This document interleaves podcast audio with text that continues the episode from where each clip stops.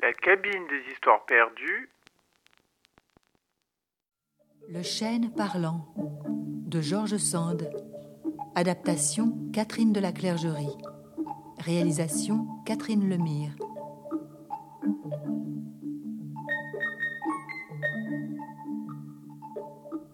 Devenue grand-mère, George Sand, se souvenant de la petite Aurore qu'elle avait été, écrivit pour ses deux petites filles, Aurore et Gabrielle, des contes merveilleux. Elle montait chaque soir dans leur chambre et leur racontait à voix haute ces histoires destinées à leur plaire, mais aussi à les instruire, à leur donner du courage et à comprendre ainsi le secret du bonheur qu'elle-même avait su apprivoiser en observant la nature.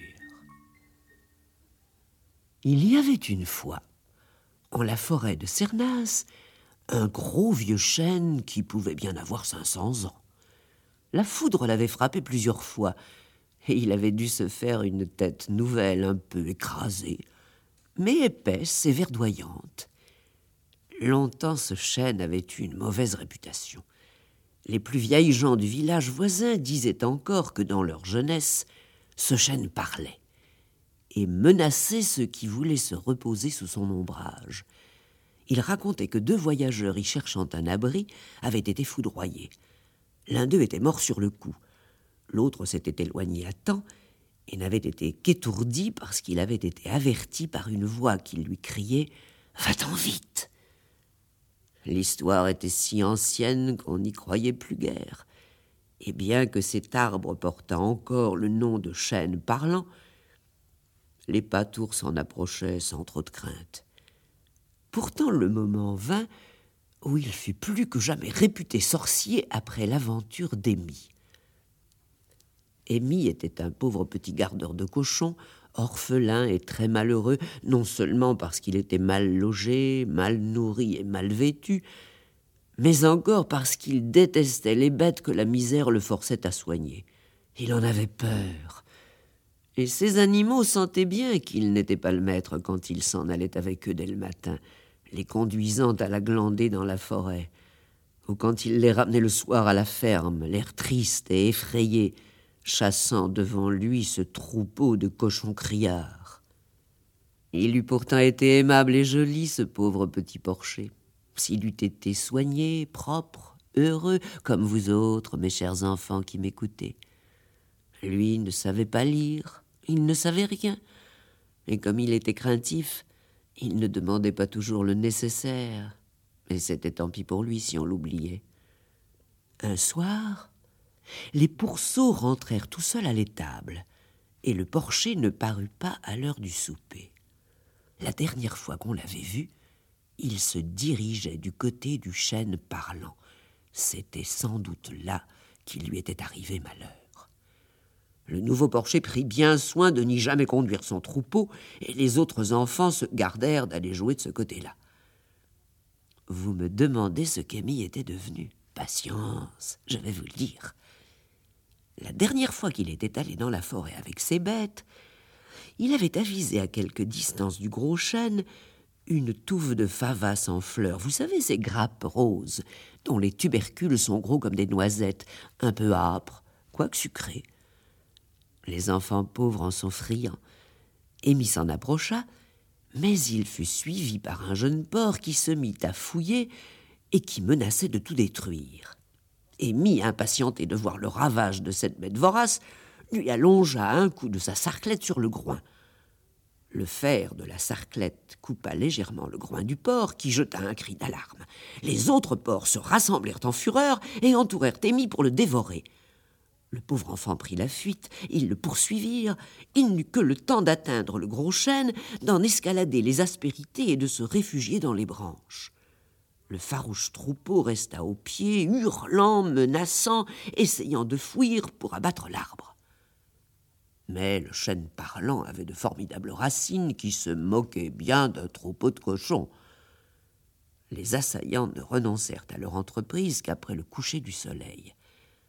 Alors ils se décidèrent à regagner la ferme et le petit Émi, certain qu'il le dévorerait s'il y allait avec eux, résolu de n'y retourner jamais. Il savait bien que le chêne passait pour être un arbre enchanté, mais il avait trop à se plaindre des vivants pour craindre beaucoup les esprits. Dans le premier moment après le départ du troupeau, il ne sentit que le plaisir d'être débarrassé de leurs cris farouches et de leurs menaces, et il résolut de passer la nuit là où il était. Il avait encore du pain dans sa toile bise, il en mangea la moitié, réservant le reste pour son déjeuner. Après cela, à la grâce de Dieu. Il s'installa du mieux qu'il put entre deux maîtresses branches garnies de mousse, et il eut grande envie de dormir. Mais le vent qui faisait mugir le feuillage et grincer les branches l'effraya, et il se mit à songer au mauvais esprit, tant et si bien qu'il s'imagina entendre une voix grêle et fâchée qui lui disait à plusieurs reprises Va-t'en, va-t'en d'ici. D'abord, Amy, tremblant et la gorge serrée, ne songea point à répondre. Mais comme en même temps que le vent s'apaisait, la voix du chêne s'adoucissait et semblait lui murmurer à l'oreille d'un ton maternel et caressant Va-t'en, Amy, va-t'en. Amy se sentit le courage de répondre. Chêne, mon beau chêne, ne me renvoie pas. Si je descends, les loups qui courent la nuit me mangeront. Va, Amy, va. Mon bon chêne parlant, ne m'envoie pas avec les loups. Tu m'as sauvé des porcs. Tu as été doux pour moi. Sois-le encore. Je suis un pauvre enfant malheureux, et je ne veux te faire aucun mal. Garde-moi cette nuit. Si tu l'ordonnes, je m'en irai demain matin. La voix ne répliqua plus, et la lune argenta faiblement les feuilles.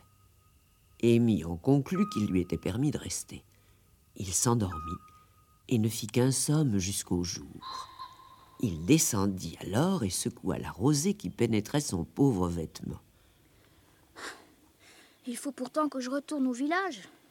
Je dirai à ma tante que mes porcs ont voulu me manger, que j'ai été obligé de coucher dans un arbre, et elle me permettra d'aller chercher une autre condition il mangea le reste de son pain.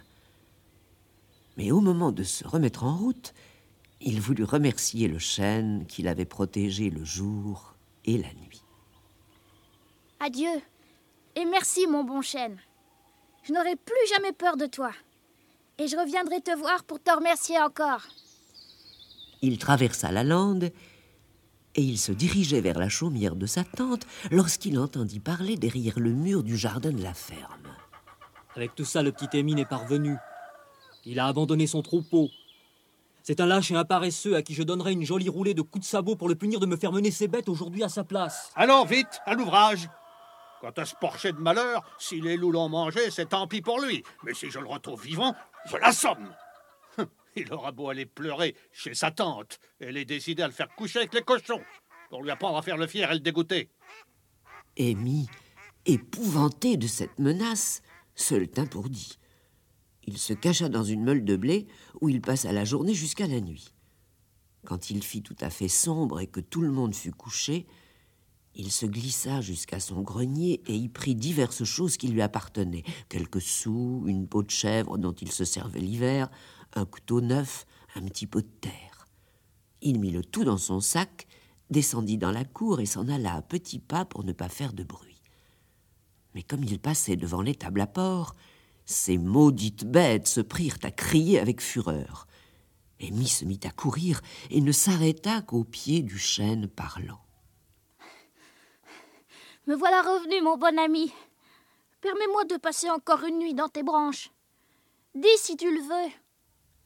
Le chêne ne répondit pas. Pas une feuille ne bougea. Amy se hissa alors jusqu'à la grosse enfourchure où il avait passé la nuit précédente, et il y dormit parfaitement bien. Au matin, il ramassa des châtaignes, recueillit l'eau d'une rigole pour les faire cuire dans son petit pot de terre à couvercle percé.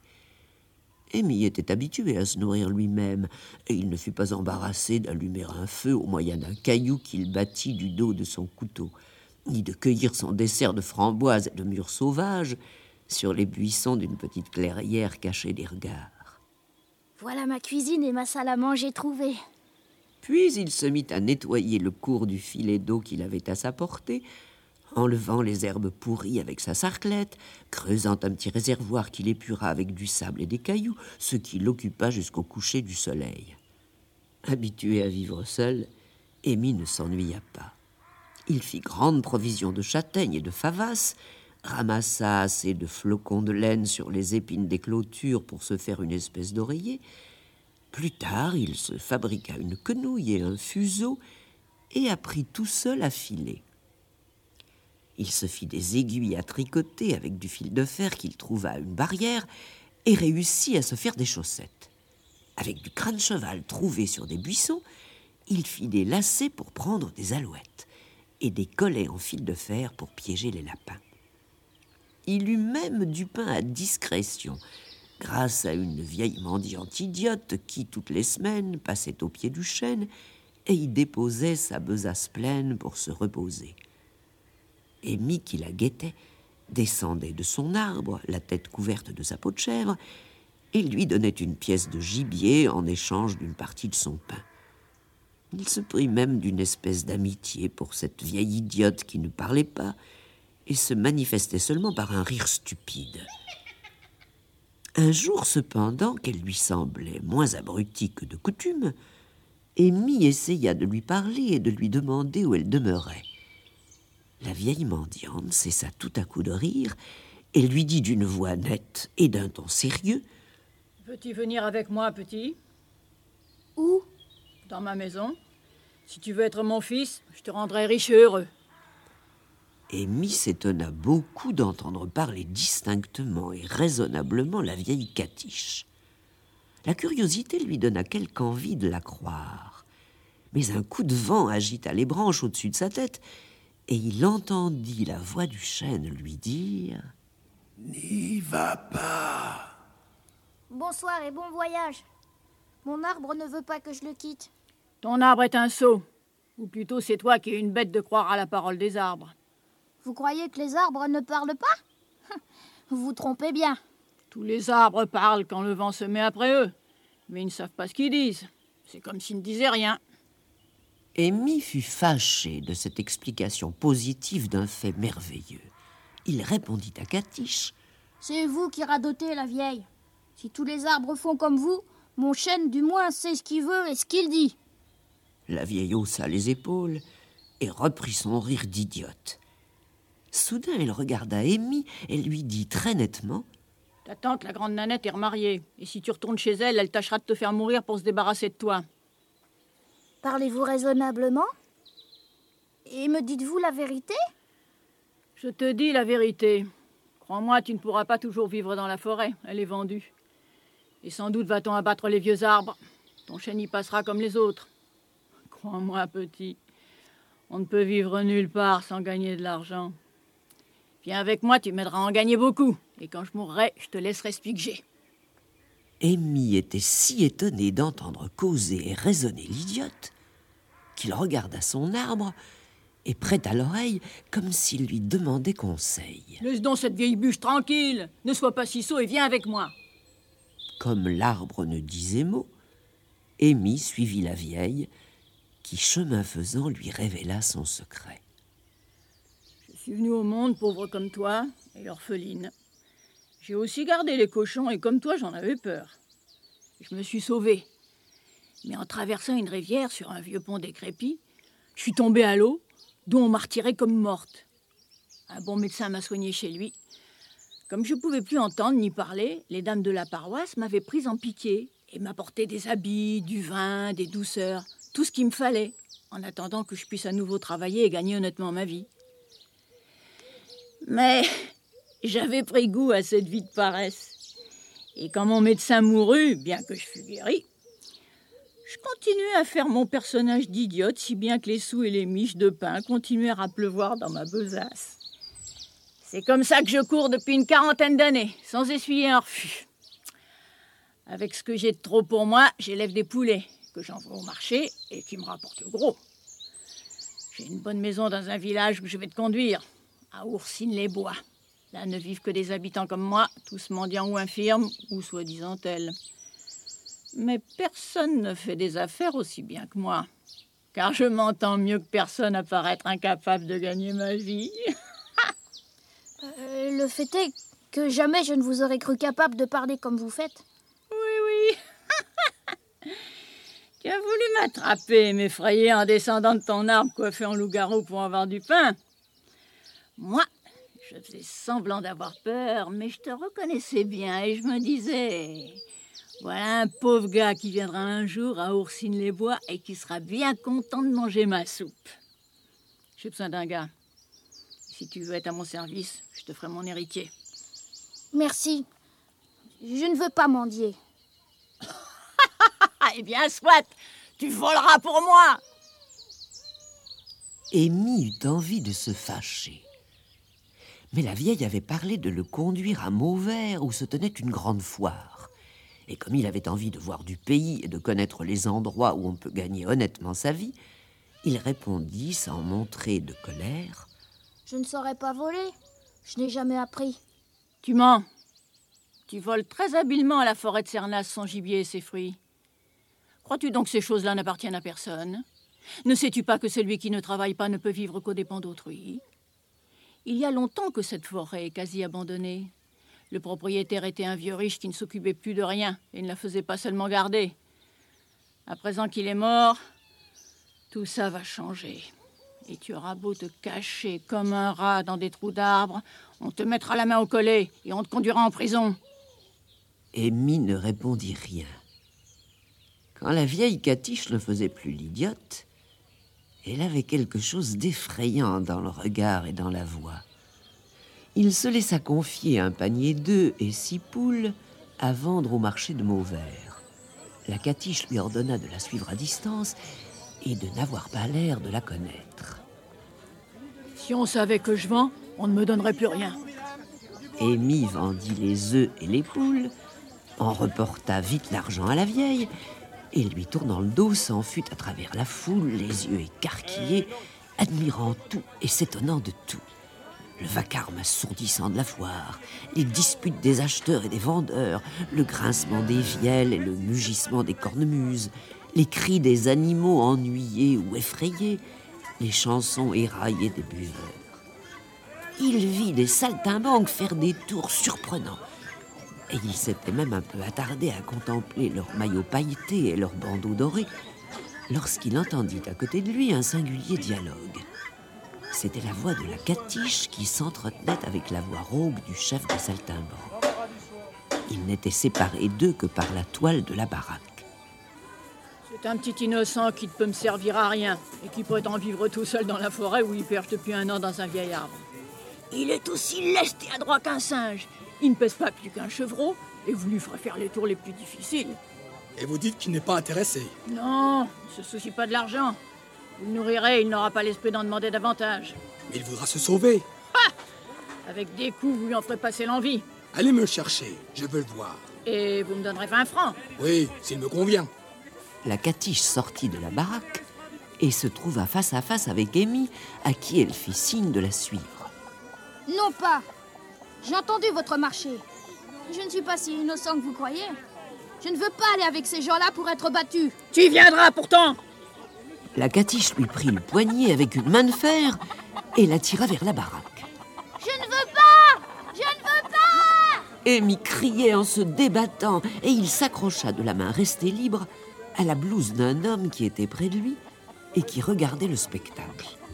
L'homme se retourna et s'adressant à la catiche, lui demanda si ce petit était à elle. Non Non, elle n'est pas ma mère Elle ne met rien Elle veut me vendre à Louis d'Or à ses comédiens Et toi, tu ne veux pas Non, je ne veux pas Sauvez-moi de ces griffes Vous voyez, elle me met en sang Qu'est-ce qu'il y a de cette femme et de cet enfant? Dit le beau gendarme Érambert, attiré par les cris d'Émie et les vociférations de la catiche. Ah, ce n'est rien.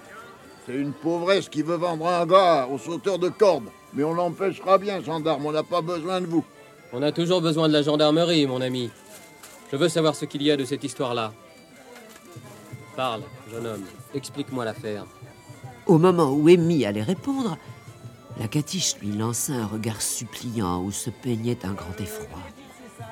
S'imaginant que s'il accusait la vieille, le gendarme allait lui trancher la tête avec son grand sabre, il eut pitié d'elle et répondit Laissez-la, monsieur. C'est une femme folle et imbécile qui m'a fait peur, mais qui ne voulait pas me faire de mal. La connaissez-vous?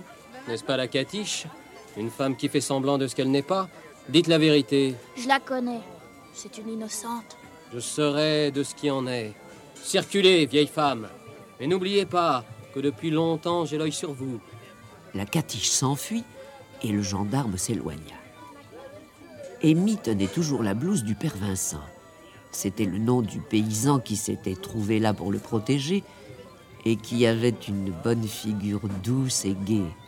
Ah ça, petit, tu vas me lâcher à la fin Tu n'as plus rien à craindre. Qu'est-ce que tu veux de moi? Veux-tu un sou? Non, merci. Mais j'ai peur à présent de tout ce monde où me voilà seule sans savoir de quel côté me tourner. Et où voudrais-tu aller? Je voudrais retourner dans ma forêt de Cernas, sans passer par Oursine-les-Bois. Ah, tu demeures à Cernas. C'est bien aisé de t'y mener, puisque de ce pas, je m'en vais dans la forêt. Tu n'auras qu'à me suivre. Chemin faisant, le père Vincent fit raconter à Amy toute son histoire. Quand ce fut terminé, il lui dit Je vois que tu as bonne tête et bon cœur. Tu n'as pas voulu envoyer en prison cette catiche. Oublie-la, il ne quitte plus ta forêt puisque tu y es bien. Moi, j'y vais pour préparer les logements d'une vingtaine d'ouvriers qui se disposent à abattre le taillis entre Cernas et la planchette. Vous allez abattre la forêt? Non, non, nous faisons seulement une coupe dans une partie qui ne touche point à ton refuge du chêne parlant. Sois donc tranquille. On ne te dérangera pas. Mais si tu m'en crois petit, viens travailler avec nous. Tu pourras très bien t'occuper au fagotage, tout en servant les ouvriers qui ont toujours besoin d'un gars pour faire leur commission et porter leur repas. La vieille Cathy a eu raison de te dire quand on ne veut pas travailler, il faut être voleur ou mendiant. Et comme tu veux être ni l'un ni l'autre, prends vite le travail que je t'offre. L'occasion est bonne. Amy accepta avec joie et fit son apprentissage dès le lendemain. Allumer le feu, faire la cuisine, laver les pots, et le reste du temps aider à la construction de nouvelles cabanes pour les vingt autres bûcherons qu'on attendait. Le père Vincent, qui commandait et surveillait tout, fut émerveillé de l'adresse et de la promptitude. Et tous les ouvriers s'écriaient que ce n'était pas un gars, mais un esprit follet que les bons génies de la forêt avaient mis à leur service. Amy travailla ainsi tout l'été et tout l'hiver suivant. Le père Vincent lui apprenait à lire et à compter. Tous les samedis soirs, il retournait coucher dans son chêne. Il pensait quelquefois à tous ces mendiants d'Oursine-les-Bois qui se croyaient riches parce qu'ils cachaient des louis d'or dans leurs paillasses et vivaient dans la honte et l'infection, tandis que lui, tout seul, sans mendier, avait dormi plus d'une année dans un palais de feuillage, au parfum des violettes et des mélites, au chant des rossignols et des fauvettes, sans souffrir de rien, sans être humilié par personne, sans dispute, sans rien de faux et de mauvais dans le cœur, à se réjouir l'hiver des édifices de cristal formés par les girandoles du givre, et au printemps du spectacle des lièvres dansant sur le serpolet, et tout à coup au bruit d'une feuille sèche, bondissant avec une grâce comique. Cependant, Amy avait bon cœur. Il n'oubliait pas le temps de solitude absolue où la catiche lui apportait du pain et lui faisait entendre le son de la voix humaine. Un jour qu'il passait vers Oursine-les-Bois, il confia au père Vincent le désir d'avoir de ses nouvelles. Ils trouvèrent la catiche chez elle, pâle, maigre, effrayante, assise sur une grande chaise auprès du feu, ses mains desséchées collées sur ses genoux. En reconnaissant Amy, elle eut une expression de joie. Enfin te voilà. Et je peux mourir tranquille. Elle leur expliqua qu'elle était à moitié paralytique et qu'elle mourait d'ennui et de solitude. Mes voisins me déplaisent autant que je leur déplais. Je pense à cette heure que j'aurais mieux fait de vivre autrement. Mais j'ai un grand souci. C'est mon pauvre argent qui est là, sous cette pierre où je pose mes pieds. Cet argent, je le destine à Amy. qui a un bon cœur et m'a sauvé de la prison au moment où je voulais le vendre à de mauvaises gens. Sitôt que je serai morte, mes voisines fouilleront partout et trouveront mon trésor. Ah, c'est cela qui m'empêche de dormir et de me faire soigner convenablement. Il faut prendre cet argent, Amy, et l'emporter loin d'ici. Elle leur demanda de soulever la pierre du foyer. Il y avait là cinq bourses de peau et environ cinq mille francs or. C'était de l'argent volé qui répugnait à Amy. Mais le père Vincent accepta de s'en charger pour le mettre à l'abri et de le ramener à la catiche si elle guérissait. Amy promit de revenir la voir et il suivit le père Vincent. Huit jours plus tard, quand il revint, on emportait sa bière sur une petite charrette traînée par un âne. Amy la suivit et assista à son enterrement. Au retour, quand il vit que tout chez elle était au pillage et que ses voisins se battaient à qui aurait ses nippes, il ne se repentit plus d'avoir soustrait à ces mauvaises gens le trésor de la vieille. Ainsi grandit Amy, continuant de travailler comme avant dans les bois pour le père Vincent. Plus tard, il épousa une de ses petites filles, jolie et courageuse. Et comme il avait acquis quelques savoirs et montrait beaucoup d'intelligence dans sa partie, le nouveau propriétaire de la forêt de Cernas le choisit pour son garde général et lui fit bâtir une maison dans le plus bel endroit de la vieille futaie, tout auprès du chêne parlant, où ils vécurent heureux. L'arbre vit toujours. Il ne parle plus. Ou s'il parle, il n'y a plus d'oreilles capables de le comprendre. On n'a plus peur de lui mais l'histoire d'Amy s'est répandue, et grâce aux bons souvenirs que l'homme a laissés par ici, le chêne parlant est toujours respecté et béni.